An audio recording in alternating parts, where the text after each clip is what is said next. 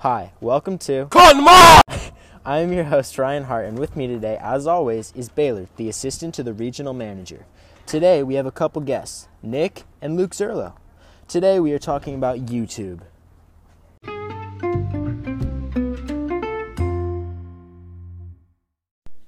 We'll first talk about the quality of information. It varies drastically. I think that there can be good information and bad information, both subjective and objective.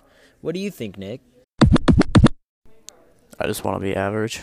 Oh, well, all right. Thanks for that, Nick. What about you, Baylor?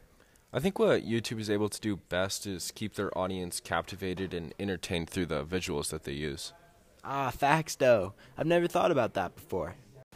This brings us to the user friendliness of YouTube, uh, particularly like the leisure to take in info. Personally, I think it's incredibly easy to find what one needs to find on the site, which is probably why it's become so popular since its inception in 2005. What do you have to say about this, Luke? Well, first of all, I'd like to thank you guys for having me on the show today. Yeah, no problem. Yeah, I really appreciate you. Nick. Um, YouTube really allows for anybody to quickly and easily access any information that uh, they want, such as like politics or any funny, humorous videos. Uh, not only this. Yeah, it's really user friendly, isn't it? yeah, it's pretty damn friendly. Yeah, I mean, like my favorite YouTubers, I, I really like PewDiePie. Um, kind of sucks that he's not posting right now. Just taking a break. It's good, like mental health break. But uh, yeah, it sucks that he, he's not posting. It, it really sucks. Also, like Jake Paul, kind of tight. What about you, Luke? What are your some of your favorite YouTubers? Actually, uh, I got I definitely gotta agree with Jake Paul. I uh, saw his big fight against. Uh, KSI. Definitely wasn't K. Well, that was Logan in KSI, wasn't it? it might have been. It was Jake. It was like It was Jake. it was Gib. It was Jake Gib. and yeah, that's that's what I thought. But yeah, Yeah, great fight between the two guys. Uh, definitely. Jake definitely got the big dub in the first round knockout. Uh, yeah, overall great fight. Now, moment of silence for Kobe. All right, we can continue.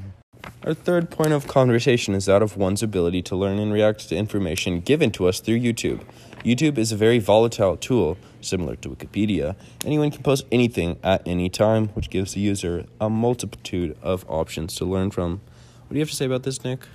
Uh, yeah, YouTube's education part of the website it's very helpful for people who are just in middle school, high school, college. They have a lot of stuff based off history, science, English. All right. The ability to react to information is perhaps easier to accomplish than being able to post a video.